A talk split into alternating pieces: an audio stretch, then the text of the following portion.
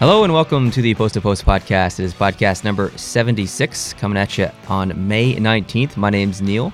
And my name is Brent. Joined with Hello. Brent. Yeah. Yeah. Uh, so this is this going to be the last podcast of the conference finals? I think it is. This should be the last cut podcast, yes, of the conference finals. The next podcast, next Sunday, will we will know the final matchup. I don't think we'll have any games underway by then, but maybe the f- game one will be Sunday. Yeah, I haven't looked ahead at the schedule to be honest, but Yeah. we should be very close to game one, uh, and then that I believe is the final podcast of the season technically for us Technically. because you leave on your vacation. I think shortly Yeah, after that. Just a few hours after we record. By the time this podcast goes to air next week, um, your mother and I will be in the air somewhere. Yeah, exactly. So this is the second last podcast of the season. Uh, Be- with me. with you. Spoiler alert: I have some people coming to visit, and uh, I'll be doing some podcasts with them. I don't, I'm not sure if they're going to be hockey related or not, but th- th- there will there will definitely be some podcasts done. And then once you get back for your from your trip, we'll do a trip recap podcast. Totally. And then likely take a break for the summer, as far as po- podcasts go. even having a yak, taking a break? We'll do the odd having a yak, but Okay. yeah, I'd like Oh, to. man. I want to take a break from the podcast because it eats so much time, and I'd rather use that time to make like regular videos All right. because I got a lot of videos I want to make. So, Oh man, that, that's that's bad news though. That's grim. is it? Podcast. It's all about regularity. It's all about being there, being dependable, being. You, you see how many comments come in on Sunday. Oh, I've been waiting all day. It makes my day. It makes my week. I love Sundays because the podcast comes out. Yeah, but a vacation is also nice. It's nice to take a break and recharge. Well, but the show must go on. People who deliver amazing show business content, they don't get vacations Good Mythical Morning. They just finished season 15. They're taking a two week break and they're coming back. unacceptable. what? It's unacceptable. What do you mean? because people come to depend on stuff. It's all about dependability. I hate things when I hate when my routine gets screwed up. I understand that. I hate that. but I mean, less podcasts mean more videos. It's not like there's going to be less content, it's just going to be different content. But I think and, your and I think more interesting content. I think your podcast audience and your video audience, th- the Venn diagram does overlap quite a bit, but there are podcast consumers who are not video consumers, and you're shortchanging them. You're leaving them out. yeah, I don't disagree. but what about the other people? I'm just sticking up for you folks. That's all I'm doing, sticking up. I, I know I won't get anywhere because it's his show, not mine.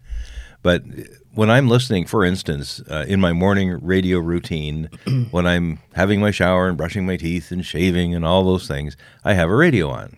And I like to listen to the same thing every day. I like to listen to the same people in the same studio telling me what's going on that day. Okay. I don't like it when oh this today we're going to be out in Surrey at the at, at the Pokemoke Cafe uh, where they're serving breakfast today, and then you hear all this background noise, and there it all becomes about that trip and not about the content that I'm depending on because it's Thursday, damn it, and I want my content. It's Thursday.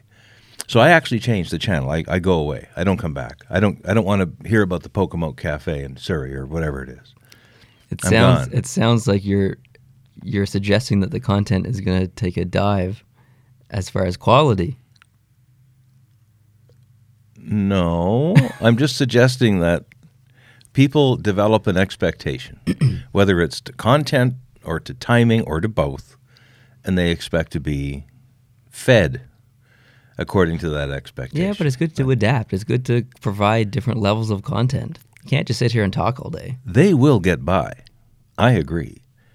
They won't be happy, but they'll find something else to do, and they'll be back. Most of them. Some won't. You don't think some people would or kind of have a, a yearning for some logo ranking videos and some some lighthearted fun videos where we Totally. make fun of things and laugh instead of Totally. just sitting listening to us talk about serious things. Yeah. Yeah. I, I completely think that that is the case. So let's feed them. let's feed those people, but you can feed more than one group of people. This is It's all about time. it's not an either or situation. no, but it's about time. yeah, it is. Used to Like- be a TV show called that. Anyway, I'm drinking out of my new Dusseldorf mug There you go. that we got from the boys in Sweden and elsewhere. And elsewhere. It came out of a box that came from Sweden. Yes. Yeah. And uh, my first time, my first trip in the Dusseldorf mug. That's your first drink. my first drink out of it, and the coffee is amazing. Okay. The people of Dusseldorf know how to make coffee. Uh, clearly. Came straight from there, eh? Ah, yeah. Yeah. Yeah.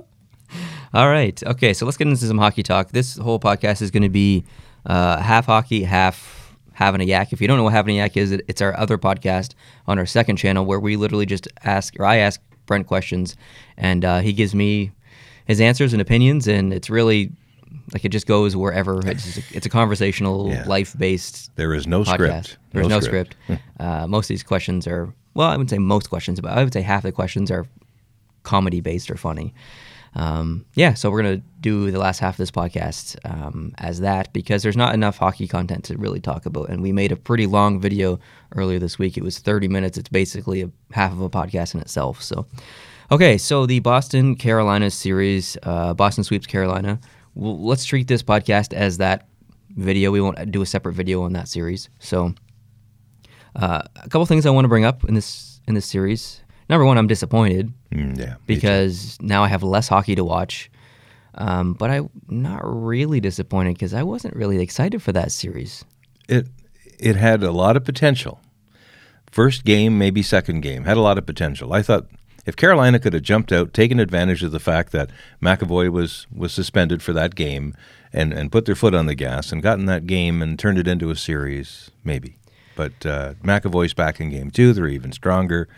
And then I, I, I lost after that. I just I- Yeah. I, did watch the beginning of game three just to see the energy in the building, which was substantial, but it wasn't matched on the ice. And, uh, It was I don't know. It just wasn't that interesting, and I, that's nothing to do with Boston or Carolina. Uh, I just I don't know why I just wasn't really that interested, and I guess I wasn't really emotionally invested in any of those two teams that much. Carolina, obviously, I, I was a little bit, but um, not so much Boston. But uh, the best team won. Yeah. The best team definitely won. Uh, Boston 100% deserved that victory, um, or that, that series victory. They were by far the better team. Um, I think they are the most complete team. And uh, I'm honestly not that surprised it was a sweep because b- of how strong Boston is. I would have suspected that Carolina would have gotten better goaltending in all four games, not just in the last two. So that could have been a factor. But anyway, yeah. So uh, a couple notes here, a couple questions. First question I have for you is who's Boston's MVP so far? It's, I would say Rask. I would also say Rask. It's kind of not close Yeah. for me. It's the last win, a total, total owning. There it was. It was a shutout, four nothing. He's and it hasn't been just this series. Mm-hmm. Like he's been good every single series. He has. He has. And and he's scary good now. And they've got Halak sitting there in case he, you know, if he trips and who also Hasn't played boo-boo. extremely well this year. he's incredible. Some of the best numbers in the in the NHL overall. So Boston is scary good.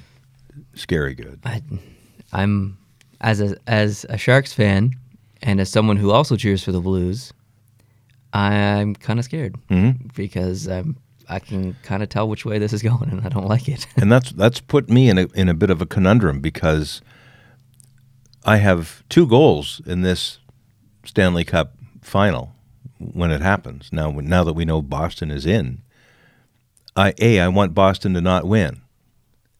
B I do want St. Louis to get in the finals, but I don't I think those goals are in conflict because I think San Jose actually has a better chance of beating Boston. But I Oh, okay. I don't know that and I want I think my number one goal is for Boston to not win, no matter who beats them. I don't have a negative influence uh, in Mm-hmm. my brain for San Jose. I just I happen to like St. Louis a little bit more, and I think it's a better story, slightly. But I also think it's a great story if San if San, San Jose were to play Boston, and you've got Joe Thornton yeah. coming back, playing against his original team, uh, and still playing well and being a factor in that series. I would love to see that too. That's a great storyline. It's a huge, huge And he's never won the cup before. he has not. So Mm. It would be great. I feel like I feel like you're right there. I think San Jose does have the better chance, just strictly based on offense. And Um, I don't. I think St. Louis definitely has a chance against Boston. Oh yeah, yeah. I just I think their styles are a little bit too similar, and I think Boston holds the advantage in almost every category. So Mm-hmm. I would statistically pick Boston over St. Louis for sure. Mm-hmm. So if we just transition back to Carolina a little bit, Yeah. who do you, who's to blame? I if, if I was going to point a finger at, at one individual behind the bench or on the bench, I think I would point it at Justin Williams. As good as he is, I think his own internal demons or discipline problems in the last two games, I think really ruined the chances of the uh, Hurricane. I completely agree. you? What, what was he thinking? I don't know. Like, I know he's trying to spark the team, trying to get them going, but there's there's right ways and wrong ways to do that, and he seemed to pick the bad the bad way of doing it every time. Like he was taking ridiculous penalties, just dumb. and I think he had three in the first period in game three or four. I don't remember what game it was, um, and like stupid penalties in the offensive zone. Uh, Like he's their leader. He's and not only is there, is he their leader. He's old. Like he's been around for a while in this game. Yeah. Like that's someone who has tamed their emotions over the past twenty years in hockey. Mm-hmm. What's he doing? You know, in the first couple of rounds, I thought he was one of their best assets. Absolutely. He was he was contributing on the score sheet. He was contributing. I'm absolutely sure in the dressing room, although I was never in there. Uh, he was firing at all cylinders, and he was one of the almost a team mascot as well as its captain. Seriously, right? yeah. And then this happens. And who's like when Justin Williams is playing as a normal captain and Fogel or someone else takes a bad penalty or acts out, it's Justin Williams' job to go over there and come on now, settle down. He's the captain. He's that's part of his job is to settle down his own team. But when he's the miscreant, when who settles him down other than the coach? I mean, Brendan Moore would have Who's also almost the same age. really, they were teammates. yeah.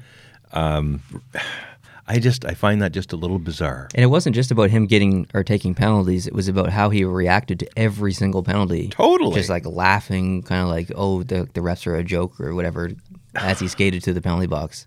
Man, you're a captain. I, have you watched any replays of your of your own penalties? Like, like, I, there. Okay, I will admit there was, out of the eight penalties that he took or whatever, I would say maybe one or two of them were not actually penalties. Right. So it's not completely all to blame on him, but still, I mean, it, it- to me, it was a little bit more about his attitude about the whole thing versus him taking the penalties in general. Mm-hmm. Totally, Because yeah. He, like he just thought it was a joke, and it's like, dude, you're in the conference finals yeah. and you're putting your team down, and you're the and you're the captain, you're the leader. What are you doing? And just because the rest of NHL Nation has a bone to pick with s- all sorts of officiating teams in the last Yeah. Hmm. couple of weeks, doesn't mean you do that on the ice with them, mm. right? I, I just I feel bad for everybody. I still think they would have lost, even with a perfectly tuned up Justin Williams. I think Boston was too much for them. It might have got another game or two. Yeah. But uh, it it happened and, and it ended early. Boston gets a rest. Uh, they earned it. Hopefully, not too much of a rest. We've had that conversation uh, once or twice before. But Carolina, I think they have a lot to shoot for for next year, a lot to be excited about. Oh, absolutely. This team is uh, trending in the right direction. Like this team is going to be really good pro- for probably the next five to seven years. Oh yeah, and notice at the end of the game how in some places the fans are streaming out with, especially in a four nothing game. Uh, even when it was two nothing at the start of the third, you probably know how it's going to end. Everybody stayed around though.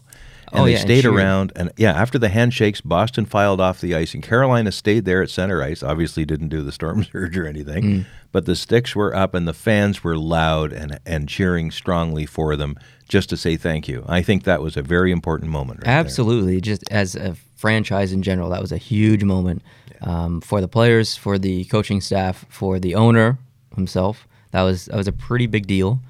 Um, however, not every single Carolina fan was respectful after the game. Did you see what happened between some Boston fans and some Carolina fans? I didn't know. So there's basically a, a row of Boston fans kind of sitting, uh, and this is in Carolina. So they're like they're all sitting together, and in front, the row in front of them, there are mostly Carolina fans, and there are two Carolina fans in that row who are, I would say, elderly or older. They're probably uh, older than you. Better be. um, it was a, a man and a woman. I I assume that they were married. And there's video of this, and I don't know what happened. There's no like lead up. If there is a lead up portion of this video, I didn't see it, so I don't know what caused this. But uh, the video shows her standing up, looking back at the Boston fans, and then literally slapping one of them in the face. And then her husband, we'll assume, is sitting down next to her, pointed away from her but towards the person taking the camera and he's got his fingers up like this giving two fingers the old the old guy. the old guy so th- that was not a good representation of the typical carolina fan No, it's not. uh, every team has those fans yep. it was a funny video i enjoyed watching it but yeah i just thought i'd mention that if you haven't seen it it's on I youtube Did, I didn't see it. no. uh, or it's on it's on Twitter as well. But yeah, um, just to circle back to the Justin Williams thing, and I try and be as fair as possible uh, when I'm talking hockey. And even though I don't like what Justin Williams did, and we kind of bash him a little bit there, in his defense, the refing has been inconsistent from series to series. What was acceptable in one series as far as physicality is seemingly not acceptable in another series that's an issue in itself. Um, that's probably been an issue in the NHL playoffs forever. Um, I don't think there's anything we can do about it. I don't know why that they don't put a little bit more focus on uh, consistency as far as a a group when the, when the officials meet and stuff. Like I, I just don't understand. Um, anyway, um, yeah, uh, definitely big props to Bruce Cassidy and the coaching staff of Boston. It's not all on the players. Uh, coaching is a huge part of it, and that goes to Carolina too as well. Um, Rob Rod Brindamore and that whole coaching staff. Fantastic job. They both those teams did a tremendous job, and I think like in Carolina specifically, I don't think we knew how important that coaching staff was until the playoffs, until the storylines came out, until we get got to see the behind the scenes videos, until there was a little bit more attention on the team.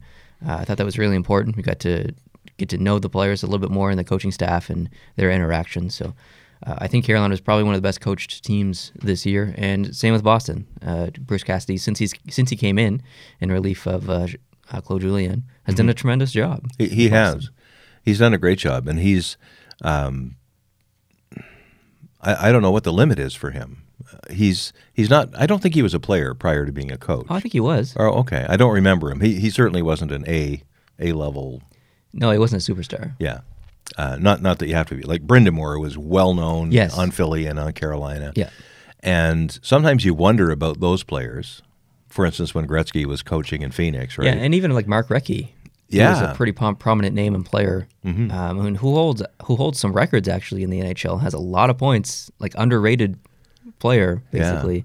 Um, he's spent some time coaching with Pittsburgh, and I think even maybe Carolina. For, I, I don't remember. perhaps. Um, anyway, he's been around. and He still is around, and he's a he's a very good hockey mind. So And I think you have two two breeds of coach. One come from the management side that have worked their way up. They've coached university hockey and then E ECHL, AHL, and on up. Uh, then you've got coaches that come in from player side, and I don't know if there's one way or the other that's preferred. But when you've got the Scotty Bowmans and the Mike Babcocks and Pat Quinns and coaches like Ken that, Hitchcock. yeah, Ken Hitchcock. These are guys that that are total coaches from the beginning. Yeah.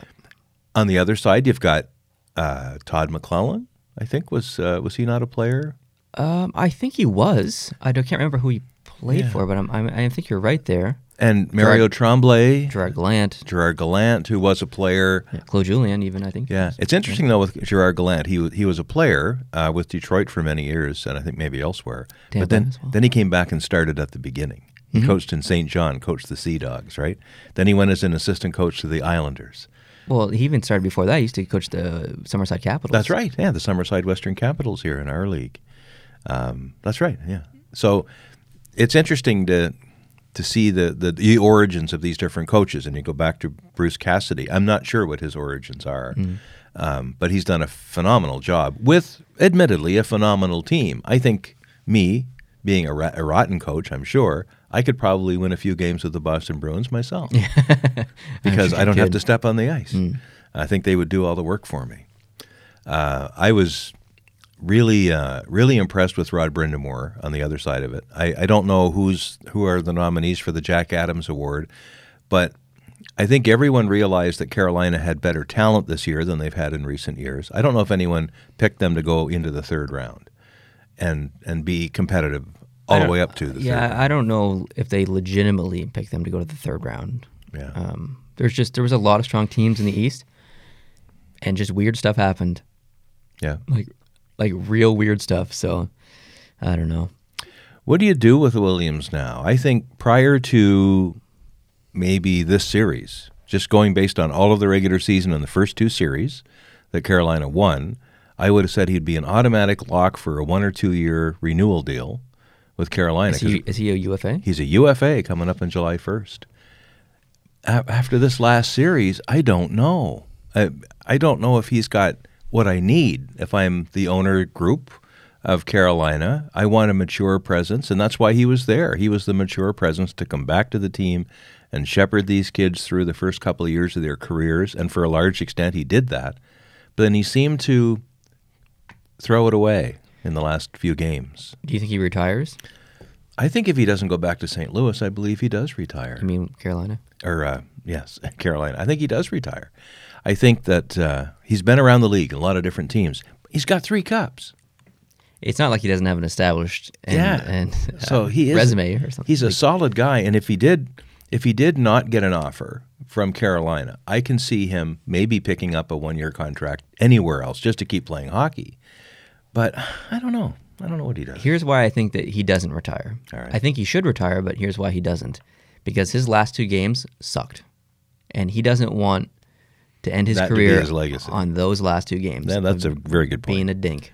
yeah. So I think he probably plays one more year with Carolina and then mm, probably transitions to the coaching s- staff uh, on with, with the Carolina Hurricanes with Rod Brindamore. With Brendan Moore, that'd be a good tandem, He already because he would already know the group. He's Yep. al- he likely already lives in Carolina. I would think. Um, I don't know what he has for family and stuff, but uh, it would be an easy transition. Mm-hmm. Is not learning a new arena or a new city or whatever. It's and he can still provide the same kind of leadership Yeah. um, that he had, and he's he'll be well respected. So And that would be the best for the Hurricanes to do that. Yes. Maybe give him that one year deal, play him one more year. He's he's 37. That doesn't mean he's necessarily an old man. In hockey years, though, he's getting up there. But he Yeah. probably has another year or two left of, of being a plus player as opposed to a minus player on the ice. I think he does a lot of important things on the ice. Yeah. like I think he might be able to play another two or three years, but um, anyways, yeah. So Mm-hmm. Yeah, we'll we'll we'll see see. what happens. We'll see we'll see what happens. Yeah. uh, if if you had if you had to choose hmm, how am I going to word this? Brad Marchand. All right. Do you think Okay. I'll just think. Do you think that this has been his best series um, behavior behavior wise? I think so.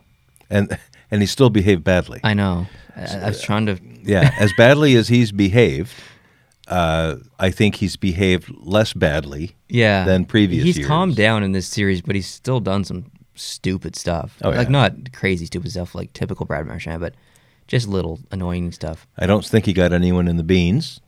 Uh, no, I don't. Think I don't think so. he licked anybody. I did not. S- I didn't see any licking. So if if if the opposing team comes off the ice without Brad Marchand's saliva on them or an ice pack in their crotch, Brad Marchand is getting better. Yeah, I agree. Or no, no, or no bruises to the back of the head. Yeah, yeah, Um, I thought that he played real well. Yeah. In this series. Yeah, I did too. Uh, he's second in points overall in the playoffs, uh, behind Logan Couture. Um, he's he's been fantastic for Boston. He's he really has, Mm-hmm. and I don't like to say that because I, I don't like Brad Marchand because of the stupid stuff he does. It, to be honest, it pisses me off that he might win a cup. Not that he doesn't deserve it for his play, but just who he is as like a person basically, and just his attitude sometimes and stuff. Like, I just don't think that's deserving of a cup. But as far as a player, when he's actually playing the game of hockey correctly, he totally deserves a cup. Like he's one of the Absolutely. best players on the ice. so- Absolutely. and that's what's what's why it's so frustrating. yeah. And it's even more frustrating because he's a local boy. He's Yeah. from Atlanta, Canada, where we live. Yeah, where we're supposed to. Yeah. China is an example of, of hockey and, and is an example to the rest of Canada of being good sports. Yes. And he's not a good sport. No, he's not. He's a terrible sport, but he's good at sports. I know. it's, a, Dang. con- it's a conundrum. yeah, it is. Yeah. Um, but anyways, he I think he's going to be a pretty impact player for for the uh, finals as well for Boston. So Oh, I think so. I, Boston is they, they have to be excited, and as much as I don't want them to win, I get it. I, I un- if they do win, I'll understand it, and, and, and Mm. Oh, absolutely. I'll be okay with it. I'm as much as I don't want Boston to win. If they do win, I'm not throwing myself off the building. yeah, I'm not going to have a bad day. and there's lots of players in Boston that I do like that I definitely will be happy Totally, for. totally. Um, and also, uh, honestly, most of the Bruins fans that I know, if not all of them except for one, are absolutely ph phenomenal people. Yeah. Mm-hmm. And I will be very happy for all of them. So, um, yeah, good stuff. A little bit of bad stuff. okay, Sharks and Blues, the other series. yeah, This series is tied two as we are um, recording this. Uh, Game five is on today. Uh, it's going to be an afternoon game, if I'm not mistaken. that's correct. Four o'clock our time, three o'clock Eastern, I think and it's going to be in San Jose. it is. which is a pretty big factor for San Jose because they're they they are the best home team in the playoffs, if I'm not mistaken. Oh, Uh, so it's going to be a challenge for St. Louis, and um, that's good because I'm a Sharks fan. So I'm really hoping the Sharks pull off this win. But this series has been interesting. It's been good hockey, but overshadowed by unfortunate Yep. plays.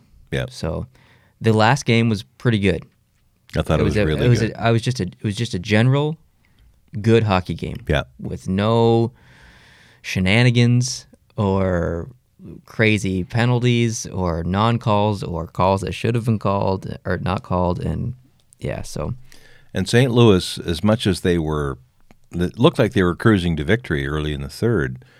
When San Jose scored that goal and made it 2 1, you could almost see shades of the previous game starting to fall over their eyes. They, oh, here we go again. Yeah. Because they had the lead and then they lost it and they ended up tying it. And then we know what happened in the overtime with the uh, non call. And when, when San Jose got back in the game, I thought, oh boy, this is this is, and I was literally on the edge of my seat. Heck For yeah. Mm. that last minute and a half, especially, so many face-offs back in the St. Louis zone, Mm-hmm. so many exhausted uh, players. and they almost scored. They almost scored it, and for them to actually get the puck out with I think ten or twelve seconds left, they got the puck out of the zone. And when the game actually ended, San Jose was still not even fully entered back into the St. Louis zone. Only then did I relax a little bit Yeah. because I am pulling for St. Louis in the series. But uh, And St. Louis took a few shots at that empty net too and they did. had some icings.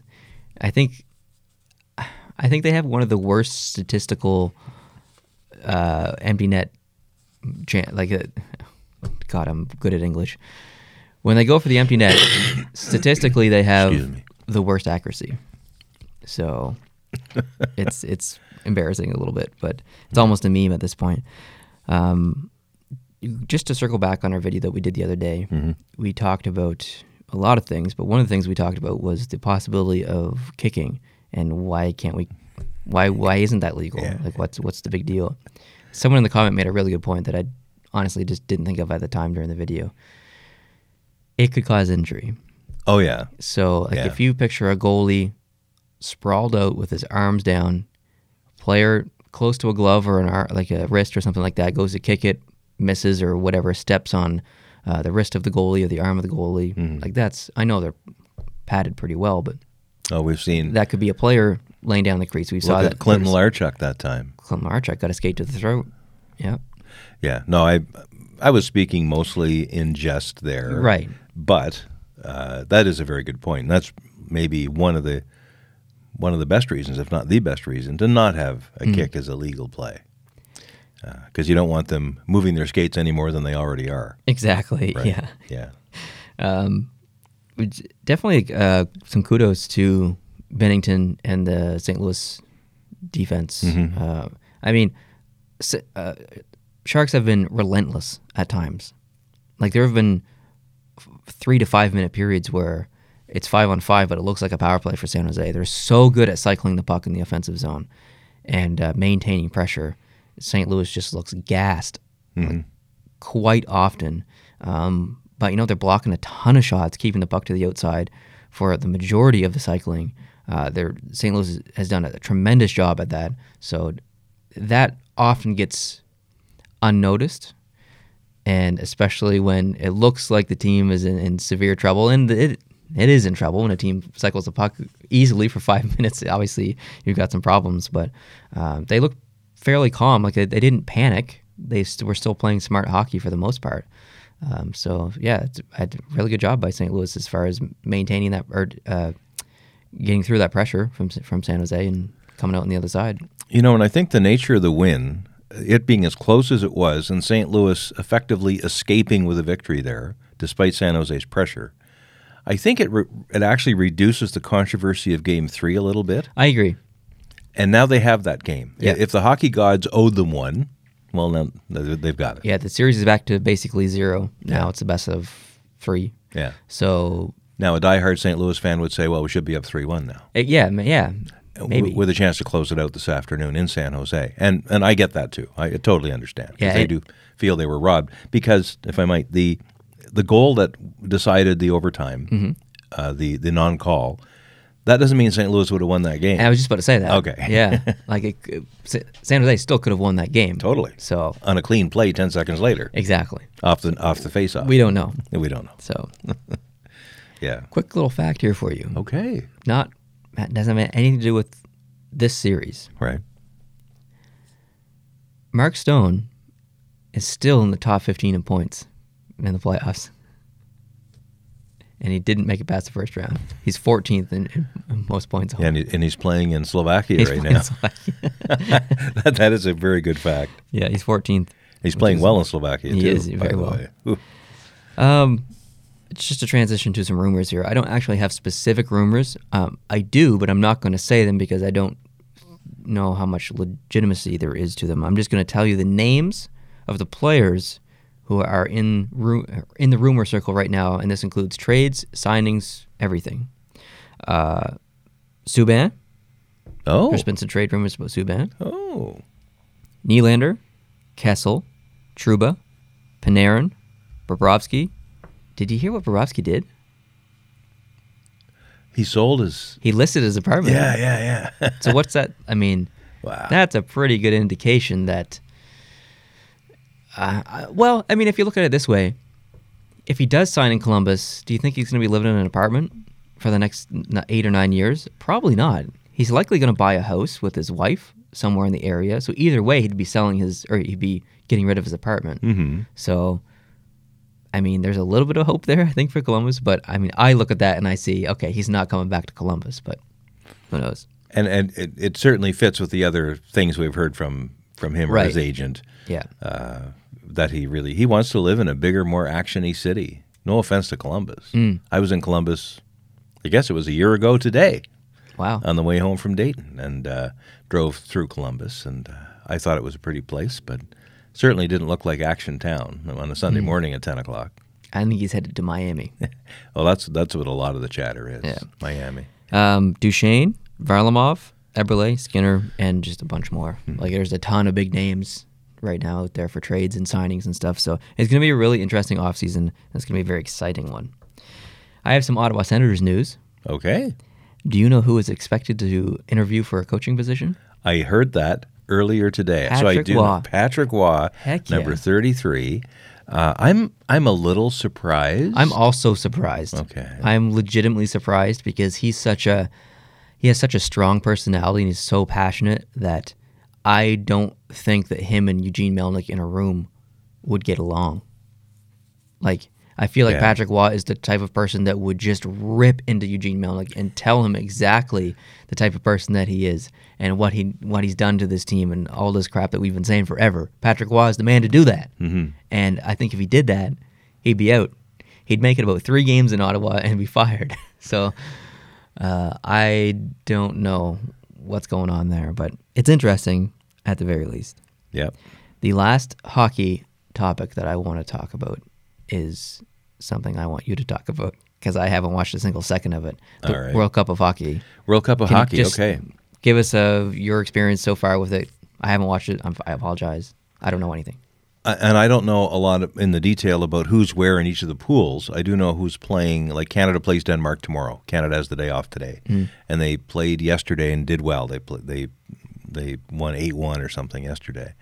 Uh, it's a, it's a very good tournament. Um, Dreisaitl's playing for Germany Yeah. and doing quite well. And uh, I think I think the uh, Finns, the Swedes are up. They- They have they have the same record as Canada: three wins and one loss. Uh, Canada's loss was, I think, in the first game they lost to Finland, and Finland has a fantastic record right now. Have, is They're- it- sorry, go ahead. yeah, they're four zero one and zero, so they haven't lost yet. Dang. Yeah. Have any teams surprised you or any countries surprised you? Um, yes, actually, and it's Germany. Uh, Germany, although they lost to Canada eight one uh, in the game yesterday, uh, their record is four zero zero and one. That's their only loss. And this is a team that went to the Olympic gold medal game, by Yeah. the way. Yeah, So, uh, hockey in Germany has taken a a tremendous step forward. It's in the fantastic. past two years. So, Fantastic. yeah, that, that's actually pretty cool. I like that a lot. So, yeah. Canada plays Norway tomorrow. I think it is. Uh, Ah. I might have misspoke there. Slovakia, though, they're three zero zero and three. They beat Great Britain. I think this is Great Britain's first time in. It I think they is. got their way in. So they're 0 and 6.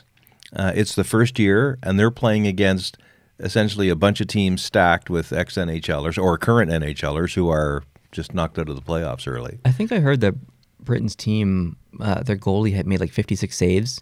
I thought, it, yeah, in I think the you're right. last game in regulation or something like that. But And the Czech Republic, after the second intermission, is leading Austria 5 0. And in the second intermission, the USA and Germany are tied 1 1. oh snap! So that's that's a great game on the go there. Nice. Uh, and the States is 3 1 0 and 1. So actually, Germany right now is the better record. They could have a roughly equivalent record if uh, the States beat Germany in regulation. But uh, yeah, it's it's really something. Interesting. Yeah. Um, okay, so that's all I want to talk about as far as hockey. So I have one more okay, rumory thing, hockey wise. okay. And I just read this this morning. The Montreal Gazette has a story, a speculation story out. It's not based on anything, and they don't even claim that it's based on anything. But they're they're going over Mark Bergevin's previous comments on offer sheets and how they work. And as you know, with offer sheets, as I think you know, when a player is about to become a free agent, an un, a restricted free agent, other teams can walk up and offer them money, essentially. And it's it's done on a thing called an offer sheet. And when the offer sheet is presented to a player, the local team has an opportunity. The team he's still signed with has an opportunity to match that offer and Yep. claim the player. And we've got a situation in Toronto where they've got they've got some some high end talent. Uh, they've got a, a huge amount of cap hit going on, and they're eating a lot of big money. Particularly Patrick Marlowe's at least one more year of six point two five million. That's huge. Um, Tavares, uh, they're probably happy with him now, but he's eleven million bucks a year, and he's got one, two, three, four, five, four or five more years on this eleven million dollar a year contract. That's that's the the annual cap hit value on that contract. So now you got Mitch Marner, who's an exceptional player. He's an RFA at the end of this year, and they've taken Bergevin's comments, Marner's potential availability, and wondered aloud in the paper at least if Bergevin might make an offer to Marner. maybe, but Toronto. I don't think Toronto's not going to let Marner go. I don't think they are. But if you put that offer up high enough, and I'm just looking at cap friendly here right now, he's he's uh, well, he's he's an he's an RFA. I don't know what his. I guess he's just coming out of his entry level contract, right? So, How much do you think that they should offer him? well, the speculation in the Gazette was uh, they could they can afford to go up. Uh, between 8.54 and 10.56 million US. Yeah. uh, is the range that they think Marner is probably going to attract. Mm-hmm. So let's say Montreal steps up with nine and a half million, Mm-hmm. Let's say Toronto can't afford to keep him Yes, they at can. that rate. How? They'll trade someone else. They can't let Marner go. Well, I agree with you. If I was Toronto, I would be like, we can't let him go. Toronto- but you're going to have to It's blow up a bit of your That's team fine. to it's do not it. going to happen. They're not going to keep Nylander and let Marner go. It, that's that is not plausible in this world that we live in. There's no way that Toronto keeps Nylander and gets rid of Marner because they can't afford him. They will trade Nylander to keep Marner, a, per, a player that, that they just signed. They will trade to keep Marner. Not going to happen. Personal guarantee. If it happens, I will buy you lunch for a month. I want you to bring me home lunch from Dixie Lee every day from Summerside. yeah. Um, Montreal, eh, I- and I don't know what GMs do when they're not at meetings together. Like I, I presume it when they're at meetings together, they all get along pretty well because you don't hear about lots of tugging of war at GM meetings when the league governors meet. But in the other times, Montreal is a very competitive team, so is Toronto. Montreal is a chance to stick it to Toronto here a little bit. So let's say Montreal goes up to ten and a half million, So they're basically forcing forcing Toronto Toronto's to hand. sign him and blow up some of their team in order to afford it. Or Toronto could turn around and say, Way you go, you can take him. Because if Montreal takes him at that price, Toronto gets two first round draft picks, a second round draft pick, and a third round draft pick as compensation from Montreal. And this is a team that's trying to been building itself out of the draft for years now and done a fairly decent job of it. And now they're going to throw away a couple of years of high end potential draft picks in Mm-hmm. order to get a player to overpay for a player that uh, that uh, I don't think Toronto's- it's worth. Like I like Mitch Marner, but I, I like Mitch Marner too. it's not worth paying him ten million dollars and giving up a bunch of picks for him. I just don't. I, I I just don't. I don't see that being a possibility for any team. Maybe I don't know. Like Carolina's got a ton of cap space. Maybe a team like Carolina, but if Montreal does that, they're basically, you know, they're pretty thin in the old cap. They got hundreds of thousands of dollars in space versus millions. So yeah, but I- they got Mitch Marner. yeah, and it's not that Mitch Marner isn't a good player, but he's not like a. I don't think he's like a super generational, team-changing player. Like, I don't think if Mitch Marner went to the Canadians, he'd win. wi- He'd win them the Stanley Cup. Oh, He's not. I don't see Marner as a Crosby or an Ovechkin. Like, and that's no offense to Mitch Marner. I just don't think his game is as complete as some of the big superstars yet. Maybe it will be, but I just don't. s- I don't see. I don't see that right yet. I think the risk is more than the reward at this point. So all right. Okay, just running that by you. that's cool. just running that by you. anything else? Uh, the only other thing when when you're talking about uh, Panarin and maybe Bobrovsky, one of the options Columbus has in making them a little bit more attractive is a thing called a sign and trade. Right now, if they just walk off the cliff on July 1st, any new team can sign them to seven years. But Columbus has the opportunity to sign them to Eight. Yeah. so Columbus could sign them to an eight year contract and then offer them on trade, and the team acquiring them would have that eight year contract. Right, and- and Columbus would maybe get more asset for that. that's a pretty respectable thing to do for Columbus um, because they're helping out the player, but they're also going to get something back in return. Oh, yeah. So it's It's all about self interest, yeah, too. Right? definitely about self interest. But uh, we've seen that before, I think. Yeah. But I can't remember who it was, but there was a situation where that did happen. The only other hockey thing I, I wanted to raise was the Memorial Cup. It's taking place in Atlantic Canada. It started in the last couple of days. There have been two games so far, a 3rd one today. Uh, essentially, for those outside of Canada, the Memorial Cup is a four team tournament of major junior teams, uh, one from each of the three leagues in Canada, and the host city gets to put a team in. So it's the Prince Albert Raiders from the Western Hockey League, the Sarnia. Or sorry, uh, Owen. No, the uh, Guelph Storm. There you go. Guelph Storm from the Ontario Hockey League, the Rouen Noranda Huskies from the Quebec League are the three league champions, so they're all in this tournament. And the Huskies basically beat Halifax uh, in the final. So Halifax is not only a contender because they were close, they are the host city Hmm. as well. So the Halifax Mooseheads, uh, they won their first game. They they they actually, even though they're the fourth team in, they won their Yeah, they game one did. on uh, on Friday. And Guelph beat. Guelph beat the Huskies, Rouen Yes, Miranda, 5-2, I think. quite handily, five two. Yeah, so- Nick Suzuki got one goal, and he was on the ice for. Actually, he skated off the ice on several occasions just before uh, goals were scored for the uh, for the Storm, which was interesting. Let's see, He's probably not. He doesn't show up really well in the plus minus, but uh, I've not seen Nick Suzuki play really until yesterday to actually watch him play a whole game. Hmm. I was very impressed with him. Uh, I I waited for a while to see from my own eyes what he was bringing to the team because he wasn't always on camera. Oftentimes, other players were doing more of the energetic work. He is such an e- economical player. He has economy of movement. He's never in a rush or a panic. He's he's he's not gassed. He can play and be very effective without seeming to move fast. Like he's not playing with his hair on fire. He's not skating all over the place. I see you getting a little excited here. Why might that be? Um, I think he was drafted by the Vegas Golden Lights and then traded to Montreal for Max Pacioretty. Yes. so he is uh, a Montreal player eventually, and I really like what I see.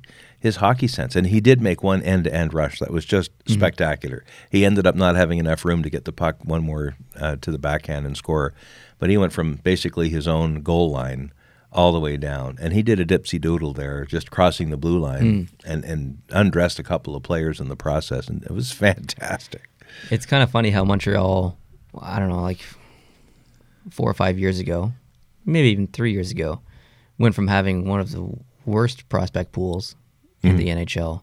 And if you look at Montreal now, it's probably one of the most promising prospect pools. Tremendous. You got Kot- Kotkaniemi, you've got Ryan Paling, Suzuki. Uh, there's another. There's a Finnish defenseman, Einolin or Einanen or something like that, or Yeah. Jonalin or Yodelehu or Uh, I don't Il- know. Ilonen, I think. Yeah. It's Y-L-O-N-E-N, E I believe it's how you spell yeah, it. he's a pretty important prospect, Yeah. and a few others as well. So, yeah, um, Yeah, he's, I think I think the Storm play Halifax today or tomorrow. yeah, it's one or the other. And in Canada, we have a, a holiday tomorrow. It's our, um, it's similar to Memorial Day, which is next weekend in the U.S., but it's, uh, it's a day where we celebrate the Queen's birthday, even though it wasn't on May the, in this case, May the 20, 20th. And we celebrate the Queen's birthday weekend. It's the unofficial start of summer Victoria Day. Victoria Day, they call it, because that was uh, the Queen, when Victoria. Mm-hmm. they invented the holiday, even though it's now been Elizabeth for 17,000 years. Seventy thousand years. Yeah. okay. do you have anything else you want to talk about hockey? uh, Not related? about hockey. I'm good for hockey. All right. I've got some questions for you. All right. Some yak We're questions. transitioning to having a yak. Transitioning. Roll the intro. Yeah.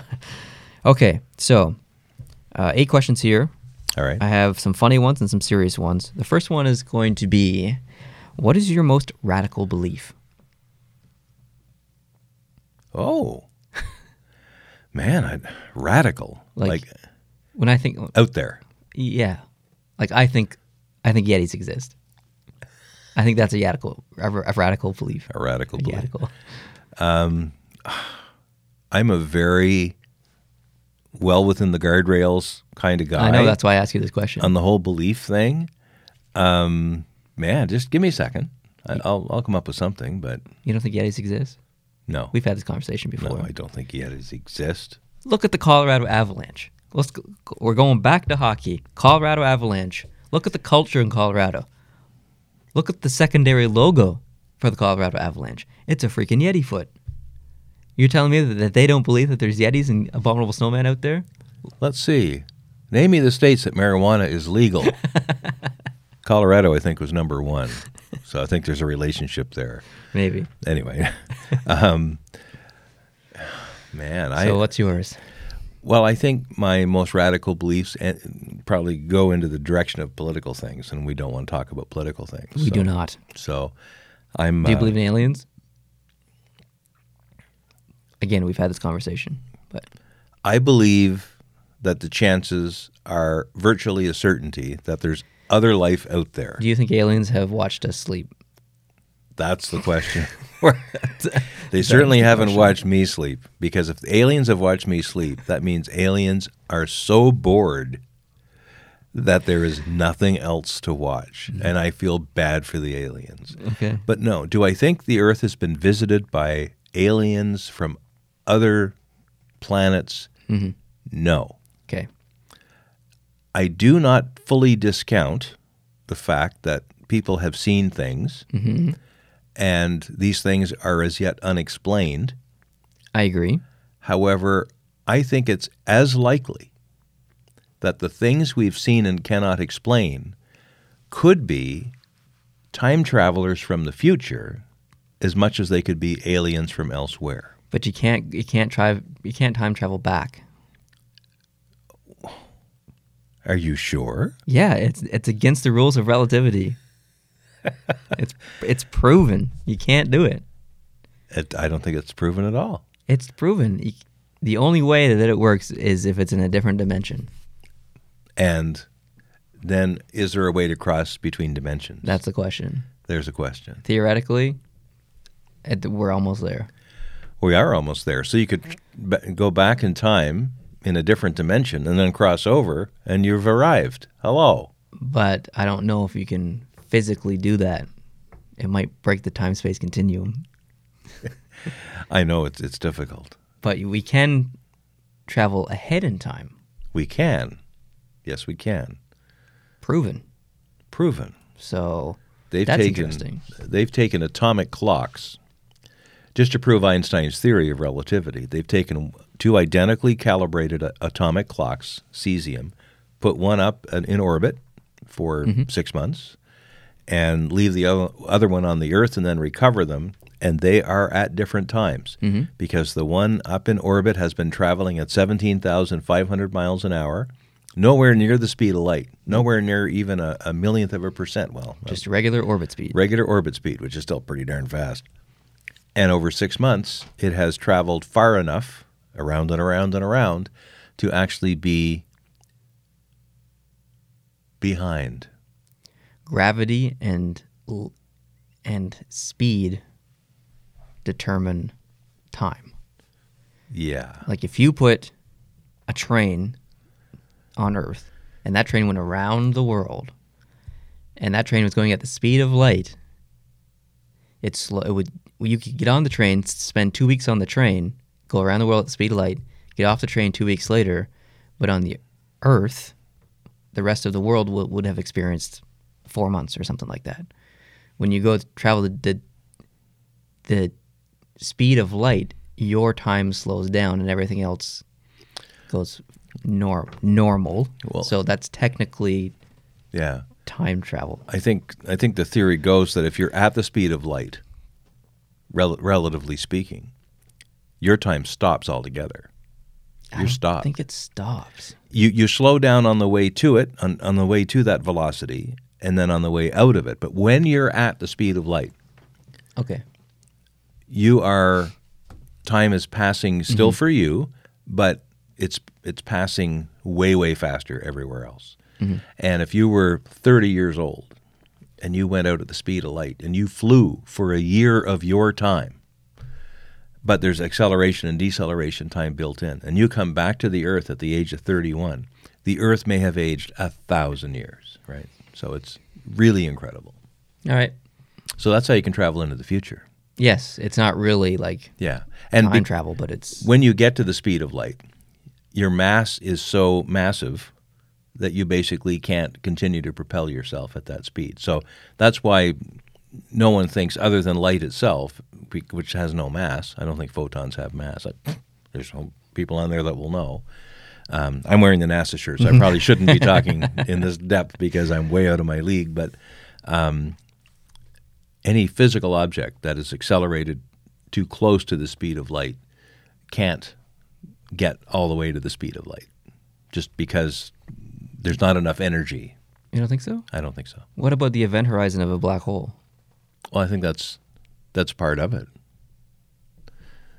You don't think a physical piece of matter can get up to the speed of light? Correct. Even even on the event horizon of a black hole. Well, I, I think the event horizon is where that it's Where that, proven by li- where that line is. yeah, that's where the line is. It's either you're on one side of it or you're on the other. Hmm. I don't think there's All right. yeah. Interesting. Hmm. That th- was that question went way off kilter there, but okay. Next question: If a magnitude eight earthquake struck here and it caused a lot of damage, would you consider moving, not b- due to the damage, but the risk of future earthquakes? And this is kind of an interesting question because we live in a place in the world where there are no earthquakes. Virtually none. Like You there- can, if there are, we don't feel them. yeah. We we don't feel them. Next door in New Brunswick, they have some magnitude three and three and a half quakes from time to time. Uh, that may or may not be detectable here. If we had a seismograph planted in the sand, which is really what PEI is, Yeah. it's a sandbar, might be able to pick up some of those waves, but for the most part, no. So it's a very hypothetical question, but um, I guess it would depend on the science. If the scientists came out and said, "Yeah, this there's that magnitude eight thing, get used to it," Yeah. yeah, I'd be gone. Well, okay. Where would you go? I would look at the seismic map and find the zeros, right? I, I don't know. I, Mm.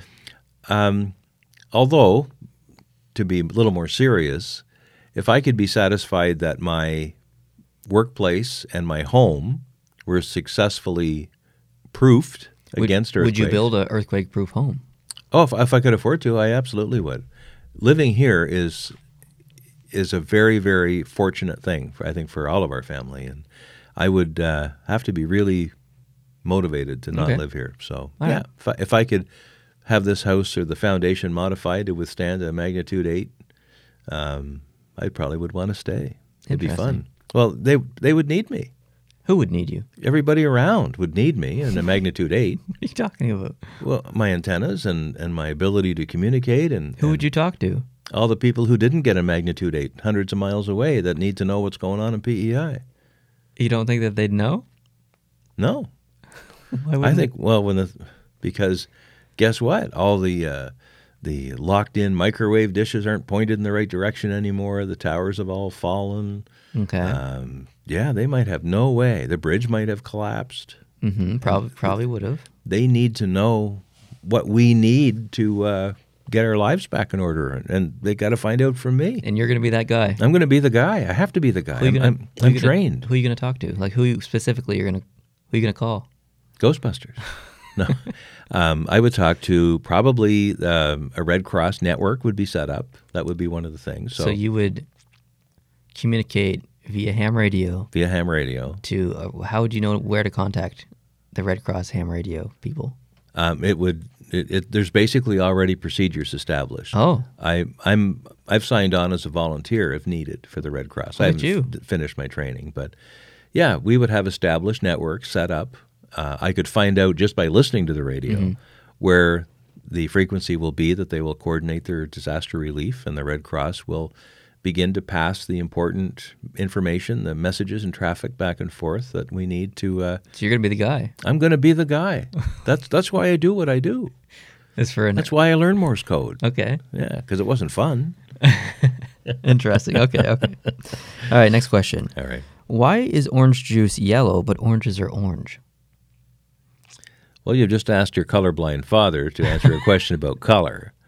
Um, until just now, I presumed orange juice was orange because it was called that. But you don't you can't distinguish the difference between yellow and orange? I can, as a rule, Like if you look at the orange in this jersey behind us, right? does that look different than this? It does, Okay, because this is what the skin of an orange looks like, right? and this is what orange juice typically looks like. Okay. You don't you don't notice. You never thought about it. I never thought about it. Okay, If you, think about it now. yeah, I'm thinking about it now. So, What do you think about it?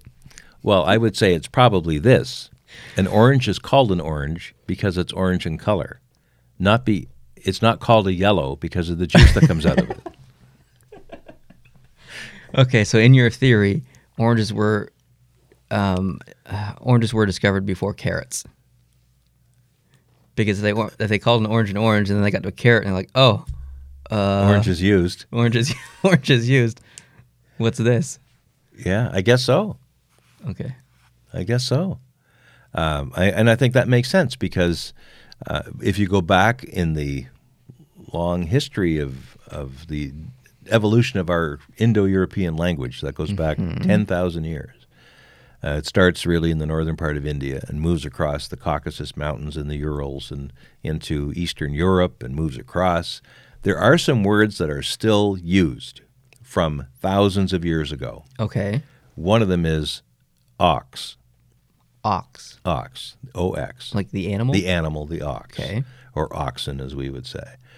The word ox is the same not exactly identical or spelled the same way because none of them even have the same alphabet we do.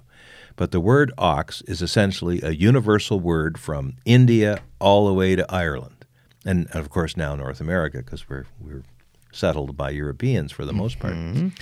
So at some point somebody named a carrot. Yeah. Why I don't know, but prob- obviously not because of.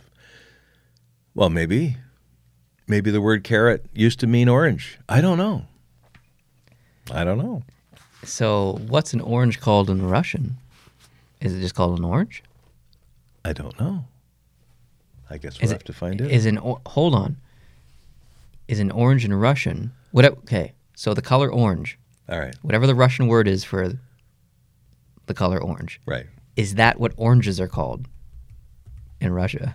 do you know what I- do you know what I mean? Hmm. I know exactly what you mean. Do they use the same color word for Yes. the fruit as they do for the color itself? Yes, because a, absolutely. ba- a banana isn't called a yellow, a yellow.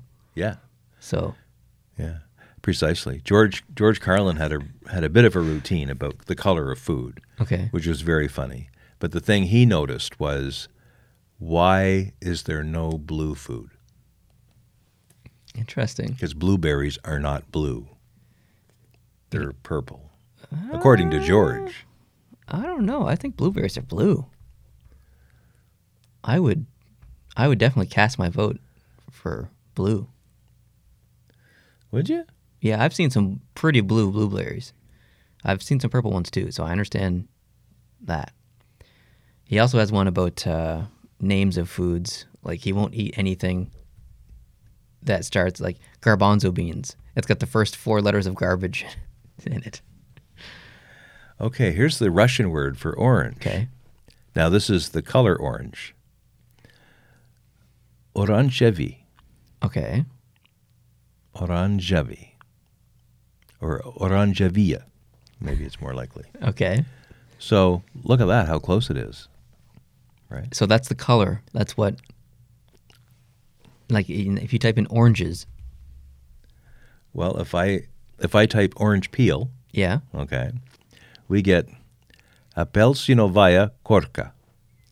Oh, So apelsinovina is probably the peel, apel, right? Korka might be the name of the fruit in Russian. interesting. So we've just discovered potentially a conundrum. Could be. I wonder if that's difficult for people from other languages and they come to learn English. Um, I have to correct. Apelsinovia is actually the word for orange because I just typed in orange juice. Okay. Apelsinovia sok. S-O-K. Or C-O-K. Okay. Sok. Well, I'm just confused now. Anyway, if you speak Russian out there, let us know in the comments or any other language. Okay. Апельсиновый сок положил юста, which is please give me some orange juice. Okay. All right. So, why do you think it's why do you think the juice is yellow? I have no idea, but I'm I'm thinking that the foundational color of the inside of an orange was yellow, but as you get out to the peel where it hits the air and there's oxidization and things like that happen, the peel maybe turns orange because the, when you peel an orange, it's actually you've got some white stuff in there, Yeah. right? The, so maybe it's a mixture. Maybe it's just the nature of what a peel a peel's job, an apple skin or an orange skin, is to protect what's inside. So Right. maybe it suffers a color change in the course of doing that work. Okay. Interesting. That's my best guess, Okay. Alex. All right, next question. Right? Is cereal soup? Why or why not? Is cereal soup? Yes. It is not soup. And you can't just say because it's called cereal. So what's your what's your reason? Well, I think soup is where you've, you've got the liquid and the solid mixed in and cooked together to create a new thing. Cereal, on the other hand, is a solid over which you pour a liquid a very little amount of the time that its existence. Mm-hmm. It's got a little bit of liquid on it just to make it easier to swallow. Okay. So that's that's my uh, really intelligent answer. No, it makes sense. Mine would be more temperature based. okay. So I would say I I know there's cold soups, but when I think of soup, I think of the temperature, hot, whatever. And I think of cereal, no one eats warm cereal that I know of. and I would venture to guess that even cold soup was cooked at some point. Yes. Yeah, I agree. Yeah, because there is hot cereal, Is there? oatmeal. That's not cereal. That's oatmeal. We have a new question for next week. Yeah. All right. Next question. In 40 years, what will people be nostalgic for? Ah, I think a few things. Okay. I have an answer as well.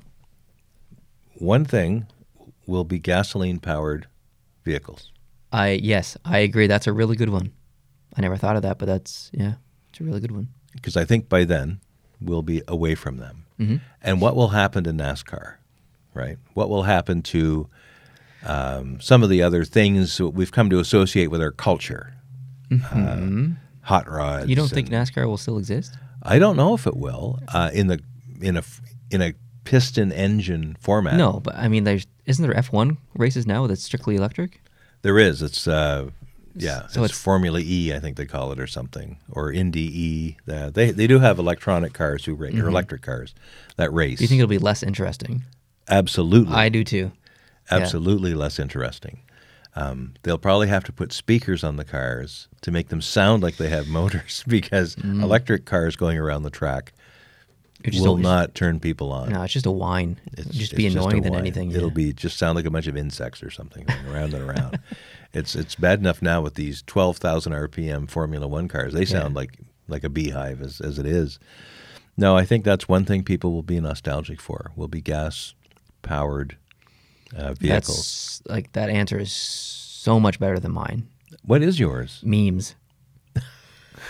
I think, I think people will be nostalgic for when memes were created, because by, at that point, there's only going to be a couple more memes to make. Like there's only only there's only so many ma- many memes you can make. I think the original OG memes that will be like I'm on the meme? bare edge of not even knowing what a meme is. I, I know, I know conceptually what a meme is, but I don't think of memes. When I first heard you using it and other people, I actually had to look it up. Like, what's the official definition of a meme? Just so I don't sound like a total idiot.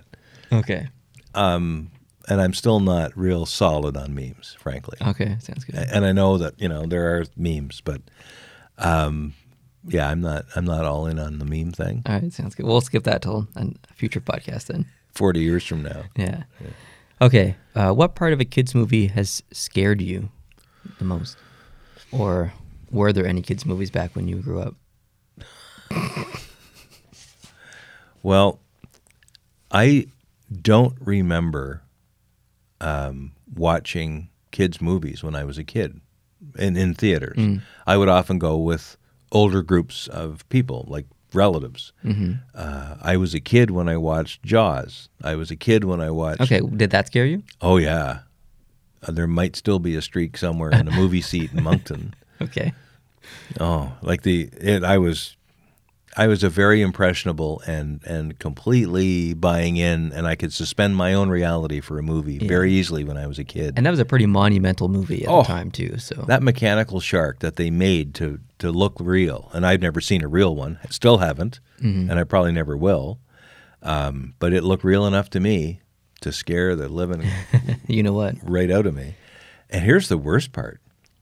Um, when I was now a grown ass adult, okay, Jaws 2 comes out. Uh, your mother and I are going out, we're dating.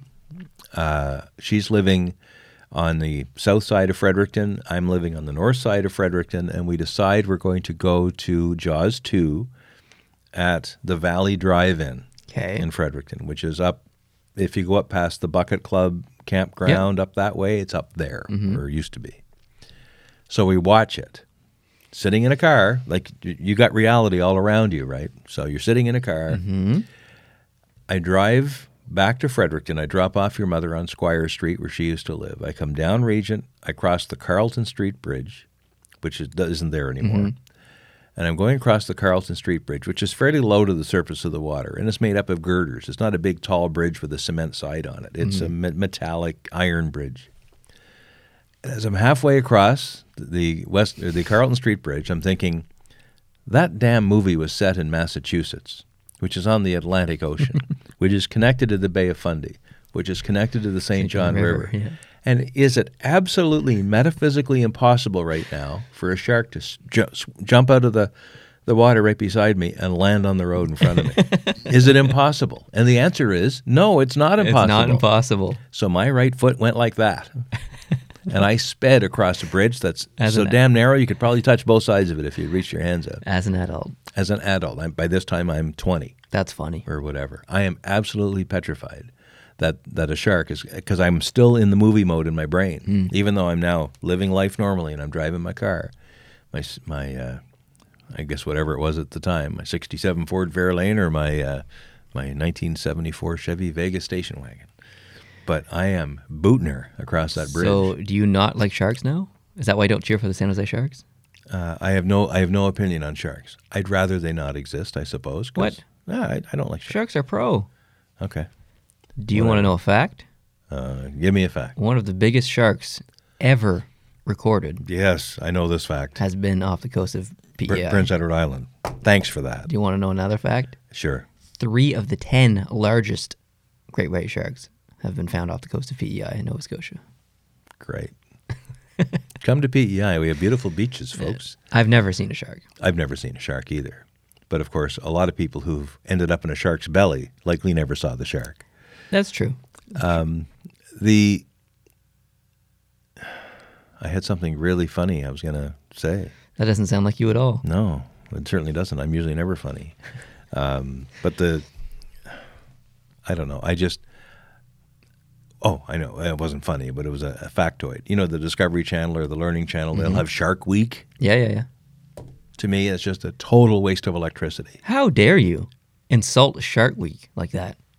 I just a waste of time. That's a revolution. It's it's dumb. It's just What? absolutely dumb. How is it dumb? Who, Who has time? Who has time? doesn't have time for Shark Week? Shark Week is Anybody? extremely informative. It's epic. If I could descri- describe Shark Week in one word, it would be epic. it's a waste of electricity. Totally waste. What do you think there should be weeks for? What animal should get its own week? None. None. None. There's no animal worthy of a week. Dogs. Dog week? Dog week. What what would what would dog week be? I would love to know as much as possible about dogs. Okay, why? You don't have a dog.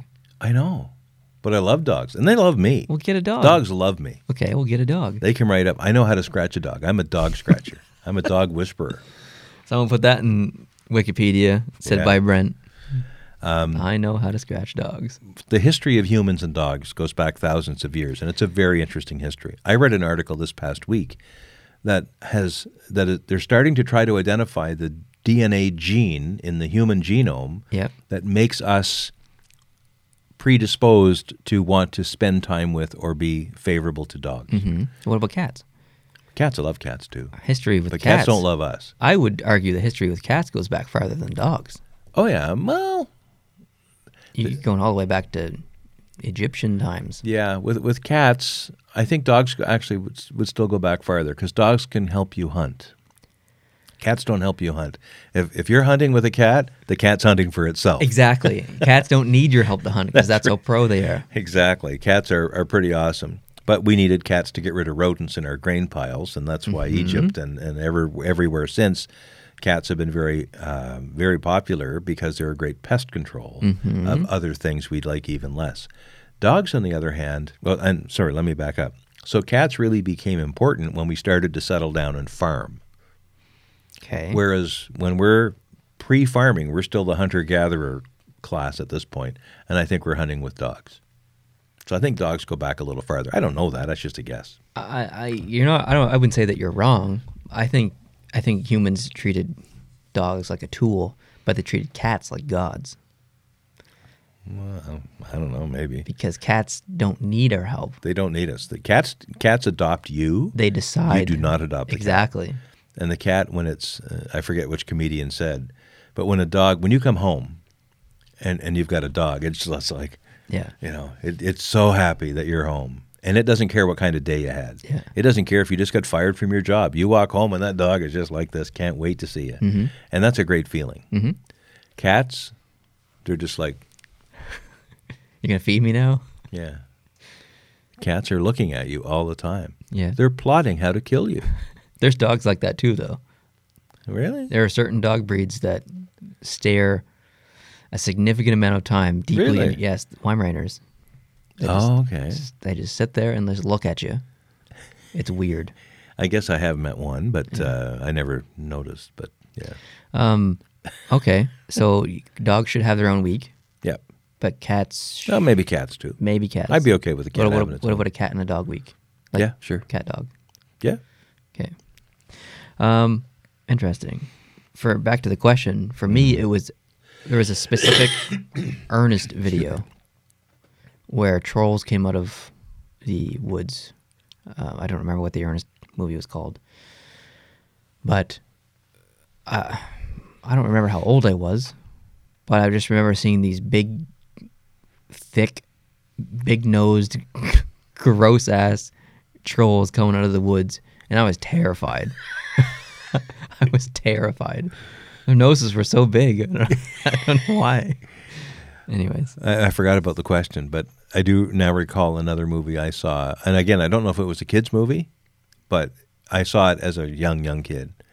Uh, well, two. One was The Wizard of Oz, the original Wizard of Oz from 1939, I think it was. Yeah. I saw it on TV probably in the 60s. Mm-hmm.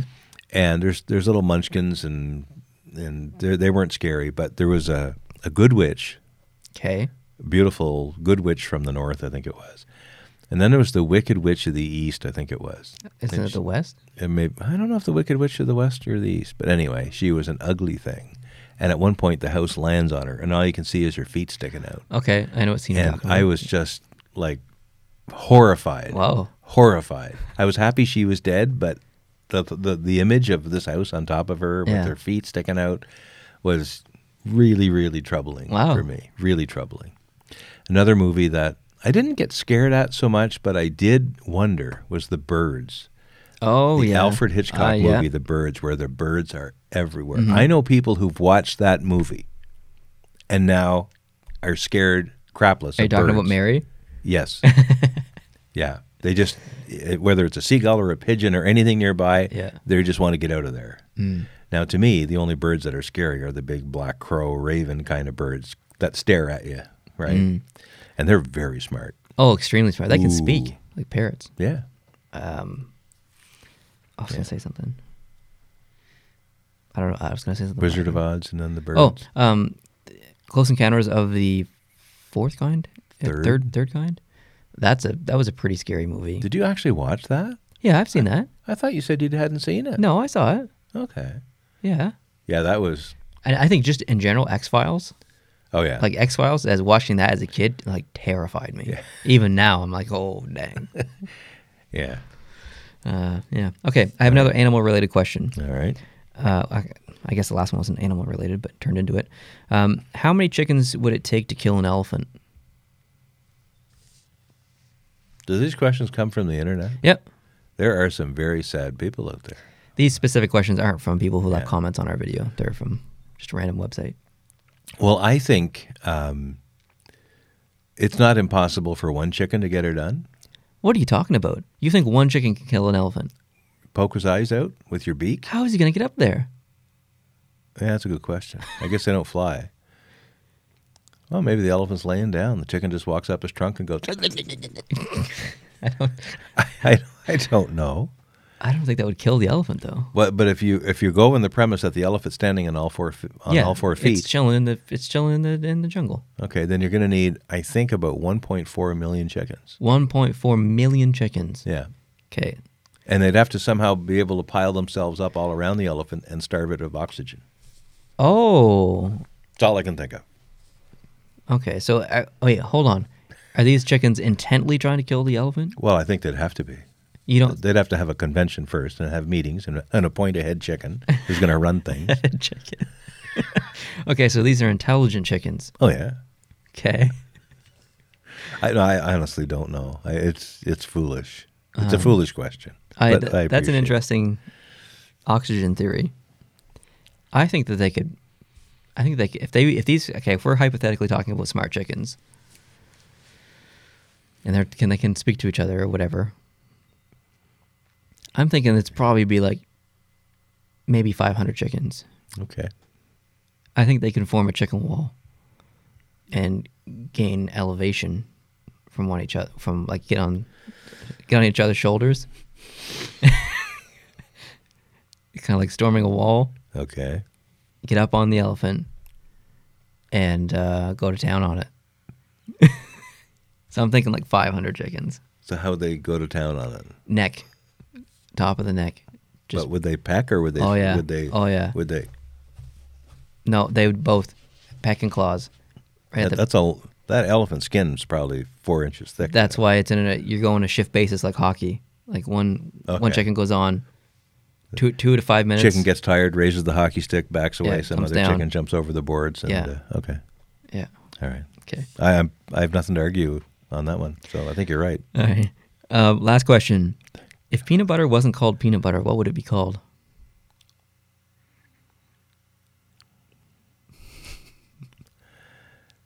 It would be called peanut spread. That's too easy. Sorry. If you didn't know it was made from peanuts and you just looked at it, How and could you, had- not know? And you had to name it. Maybe you're an alien. You come to Earth and you look at this thing in a jar and it's got no label on it, and you don't know what peanuts are, but you can speak English, and you're like, I'm going to call this Goop. goop. You want it to be called goop. N- That's not the question you asked me. You didn't ask me what I wanted it to be called. so don't take my answer and then change the question. Okay. That's not cricket. I was hoping that you were going to say brown to go with our orange conversation. Oh. Yeah. Clearly, this is an unscripted show Clearly.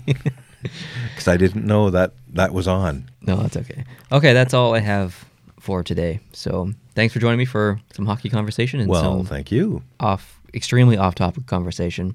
Uh, thank you guys for listening. If you did enjoy the last half of this podcast um, and you are not aware of our other podcast, Having a Yak, we have, I think, 12 or 13 episodes of conversations just like this for an hour long um, on the second channel, More Post to Post. So please go over and subscribe to that. Check them out if you haven't already. We also have trivia and all kinds of other stuff over there. And uh, thanks for joining us for some hockey conversation in the first half. Um, yeah, if you listen to this whole thing and you're okay with the hockey stuff and you're okay with the off topic stuff, then you must truly be a fan, and I really appreciate that. So, hope you're having a good day. Hope you enjoy the game today, the San Jose uh, Blues game. And um, yeah, we'll catch you in the next podcast, podcast number 77 next Sunday. Adios.